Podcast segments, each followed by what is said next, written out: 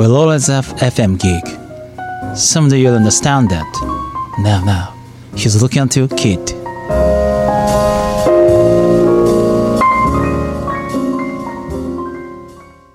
ミドのここからララジオこの番組は心理カウンセラーとフィットネストレーナーをしている私ミドの好きなことをお伝えしてあなたの心と体を楽ちんにするラジオです。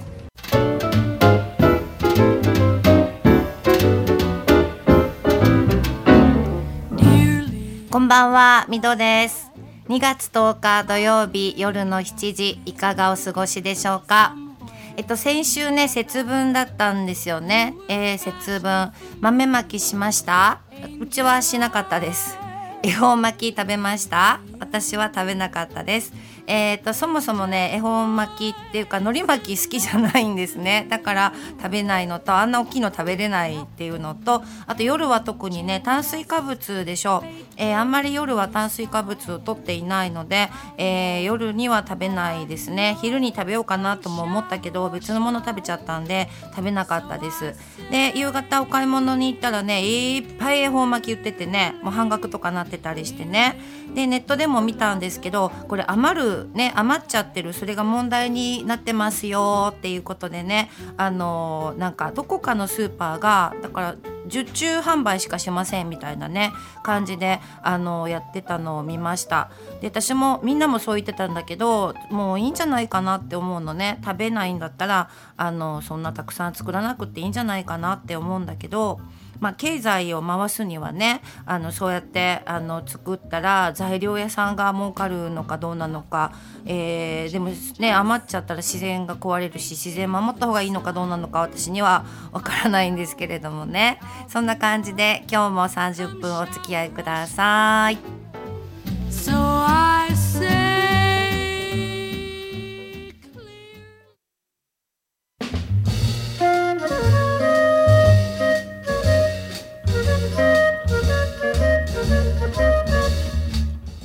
改めましてこんばんは。ここからララジオミドです、えー、さっきちょっとねあの炭水化物夜に食べないとかっていう話をしたんだけれども今私あのあるものにはまっていまして酵素玄米って知ってます？酵素玄米ね、えー、玄米をね炊くんです。小豆と一緒に炊いてあのできたら専用のねそのあの炊飯器がいいそうなんだけど炊いた後ね3日間保存保存じゃない保温しっぱなしにしてそしたらその間にそれがねあの発酵して栄養価の高い玄米ご飯になりますよみたいなのがあってあの試しに作ってみたら美味しかったのねすごい美味しくってだから今ハマってそれを作っていますねせいせいと作っては育てています。えー、そもそもねなんでそんなのしたのかっていうとあのー、これもフェイスブックで見たのかな？発酵あんこ。音でわかるかな？発酵あんこね。えっと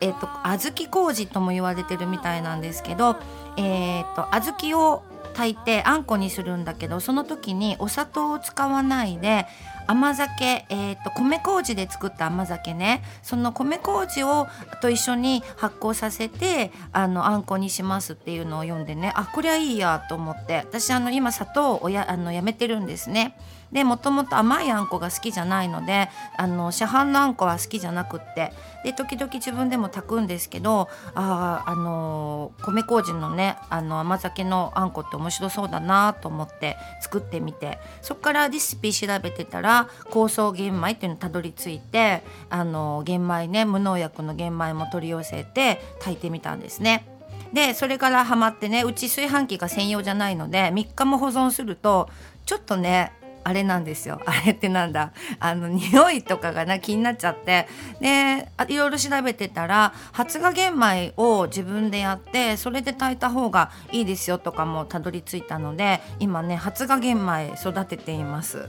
はい、でこれね楽しいんですよ。実験みたいで。生物の実習みたいだしなんだろうね。あのー、育てることがすごく楽しくって。で美味しくなるように愛をかけて育てるっていいなーって自分で勝手に酔いしれてるんですけれどもね。本来お料理ってこうなんじゃないかななんて思います。お料理ね、えー、私実は今お料理していません。ほとんどね。誰がするんでしょうね。はい。家事は洗濯だけなんですけどね。はい。得意な人が得意なことをしようって的な我が家なんで私はあんまりお料理しないんですけれどもあのこういう手間かけた料理だったらしたいなって思いました。もともと料理は嫌いではないんだけど今は興味がないのでしてないんですね。だけどなんかいろいろまたキッチン道具とか揃え出してきたのであのしばらく料理ブームが始まりそうな気がしますね。でお料理に伴って畑仕事とかねあのなんかすごいってすぐ飛んじゃうんだけど酪農とかね したいかもってちょっと思ってますね。あのもともとね牛とか豚とか育てて食べるってどうなんだろうっていうこと思ってたんですけれどもあの愛情かけてね育てるとねそれをね食べたくなるの。でなんかすごい怪しい。であの今ここだけ聞いた人こいつなんだとか思うかもしれないんだけどなんかちょっとね気持ちが分かったような気がねしたの。あのー、発芽玄米作ってる時にね。はい。でだんだんちょっとおかしな方に行きそうな気はするんだけれどもまあ温かく見守ってくださいね。でこの、えー、発酵玄米3日もね育てないで実は炊きたてが美味しいので食べちゃうんですよ。で1日1回混ぜなきゃいけないから混ぜてるうちにねどんどん食べちゃってなんか3日目になったらもうね1人分ぐらいしか残ってないんですけれどもね。であのこういうの食べてるとねあのなんだろうネットにも書いてたけどお漬物とかね食べたくなりましてなんかせっせとお漬物を買ってます。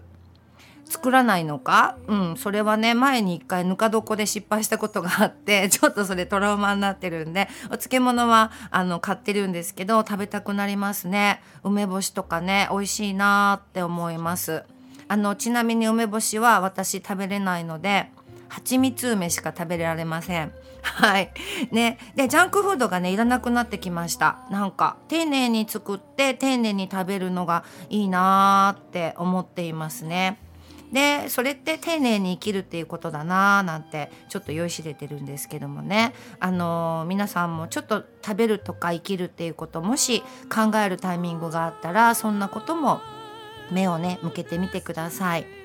であのもう一つ言いたいことがあの低糖質ダイエット。さっき夜は食べないっていう話をしたんですけれどもあの今低糖質ダイエットって検索かけたらいっぱいいろんな情報が出てくると思うんですけどね。あの私はあのご飯お米よりもまずね小麦やめたんですね。完全には、やめてないやめてないんだけど小麦やめて砂糖をやめて牛乳をやめました。できる限りね。ただしアイスクリームはやめられません。特にミニストップのソフトクリームが宇宙一美味しいです。はい。ね、で、ボディビルの時もすごく糖質減らしたんですね。最後はもうプロテインしか飲まない日々が続いたりもしてたので、あの、あれだったんだけど、そっからね、あの、試合終わってお米食べたら、お米食べた方が痩せたんです。試合が終わったのに体重落ちてどうするのっていう感じなぐらいね。私はお米の方が合ってるような感じがしますね。だからこれね今ブームでいろいろね低糖質ダイエットだからとかってやってる人もいると思うんだけど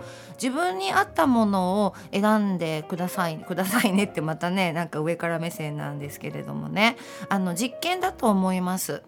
それと体は人それぞれ違うのとともにあの自分の体も刻一刻と変わるのでこの間までうまくいったやつが合わなくなったりもします。これはね体のいろんな反応が起きてるからなので悪いことじゃなくて逆に良いことねだから合わなくなったらさっさとやめて他の方法を取ったりとかたまにはティーチングってって言ってチーティングごめん間違った。チーティングね。あのチートっていうずるいことをするっていうちょっとずるをしてしっかり食べるっていう日も作った方が体のご褒美ができて体は喜んでまた頑張るっていうテクニックもあるのでいろんなねあの食事のことっていうのは実験だと思って試してみてください。ただし安全を考えて試してみてくださいね。で私今ちょっと勉強してるのは先週心屋智子さん来ていただいたんですけれども血流が全て整う食べ方っていう堀江明義さんの本があります。この方ねあの薬剤師さんなんですけれども前に血流が全てなんだっけ解決するだったかな本出されててそれもすごく良かったんでね。で今この「すべて整う食べ方」っていうのもちょっとあの勉強しようかなと思っているのであの皆さんにご紹介してみました。ではそろそろ今日の1曲目お聴きください。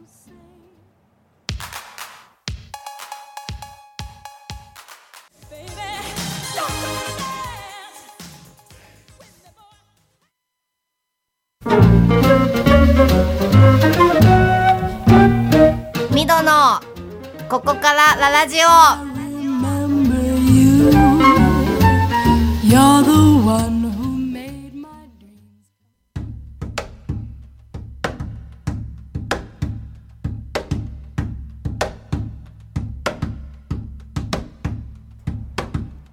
お聞きいただきましたのはホイットニー・ヒューストンの I Wanna Dance with Somebody でした。えーっと実は、えー明日2月11日がホイットニーの命日なんですね。えー2012年の2月11日と聞いています。私はすごく好きだったんです。えー調べた自分の記憶が甘かったんで調べたんだけど1985年だったと思うんだけどアルバムを買いましたねあのーあれねどこだっかな？大阪のね昔ねブランタンナンバーってあったの知ってます？誰に聞いてる？はい。そこでなんかレコード店でわーって置いてたのを見てねなんか買ったのを覚えてる。そこだけ覚えてるんですけどあのーその時ねテープで買ったんですよ。昔まだあれ CD とかじゃなかった時代かな？ギリギリ CD だったのかな？テープで買ってねあの当時ドライブの時に無理やりかけさせてもらってて聞いてたんですけれどもね。あのホイットニーの曲はエアロビクスでもすごくお世話になってあの勝手にねあの結構エアロのレッスン用の CD なんかにもいっぱい入っているので好きだしよく使っていましたね。であの有志でねインストラクターの有志であのもう名前忘れちゃったんだけどホイットニーの会みたいなの作ってねあの月に1回ぐらい私のあのピラティススタジオに集まっては飲んでました。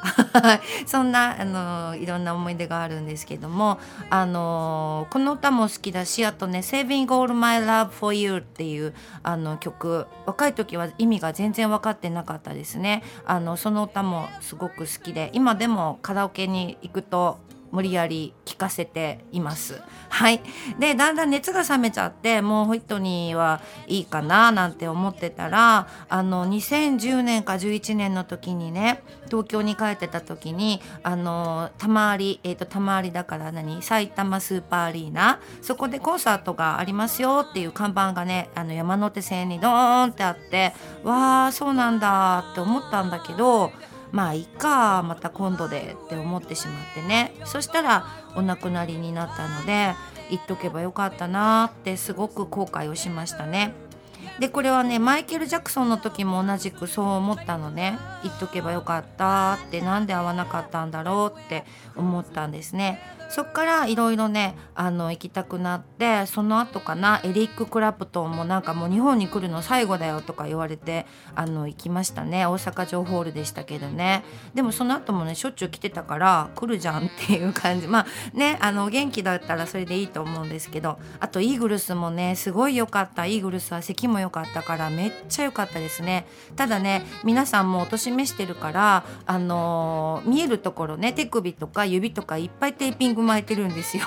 あ痛いんだなって思ったらちょっとね切なくなったですね。あとドゥービーブラザーズ去年ね行きました。えー、後でから知ったから席すごい後ろの方だったんだけどこれもすごい良かったですね。あの来てる人もねみんなバブル世代から上の人たちでしょ。だからねやっぱりみんな来てる人もね年いってるからあの2階席3階席とかは階段からねこけてたりとかね 杖ついてこられてる方とかもあってなんか歴史を感じましたね。あと去年ね「アースウィンドアンドファイヤーこれね前から4列目だったんです。めっちゃ良かった。もうほんと鼻血出るぐらい良かったですね。あのまた今年も元気に来られたらね見に行こうと思っています。で会いたい時に会いに行こうって本当に思いますね生きてるうちにあの、ねまあ、生き生きてないと会えないんだけどお互い生きてるうちに会いに行く会いたい、えー会う好きなことも生きてるうちにしたいなって本当に最近は思います。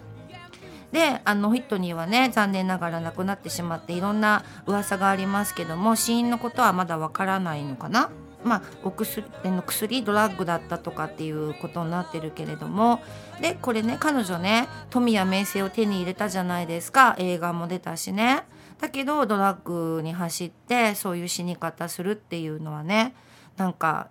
富と名声を手に入れたから幸せになるのかなって思いますね。これって条件付き幸せっていうんですね。あの富や名声があるから幸せっていうのはじゃなかったら幸せじゃないっていうことになっちゃうのね。で何にもなくても私たちは幸せっていう風に前提をね変えれると随分楽になります。これがないと幸せじゃないってしてしまうとそれが手に入らないと苦しくなっちゃうのね何にもなくっても幸せデフォルトが幸せっていう風にねあの無理やり書き換えてみてください。これでも幸せって。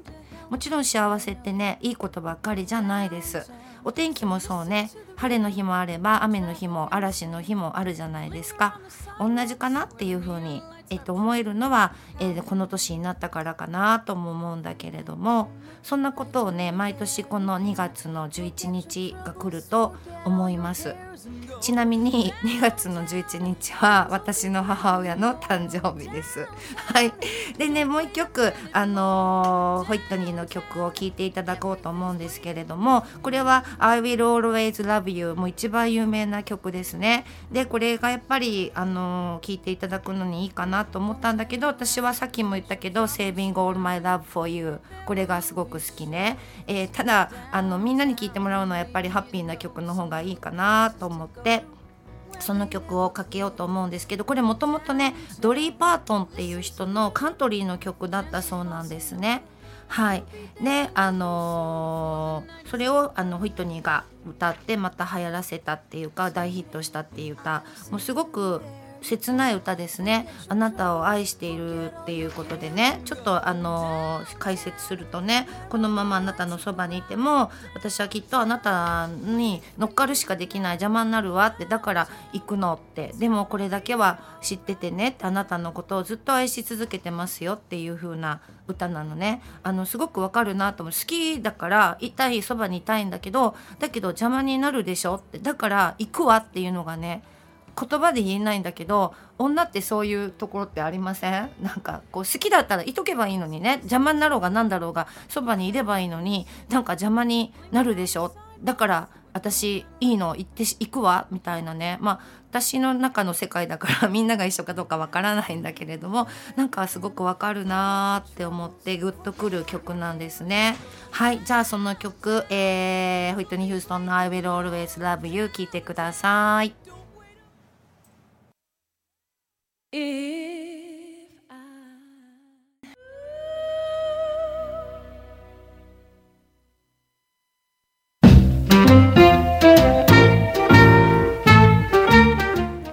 ラララジオ」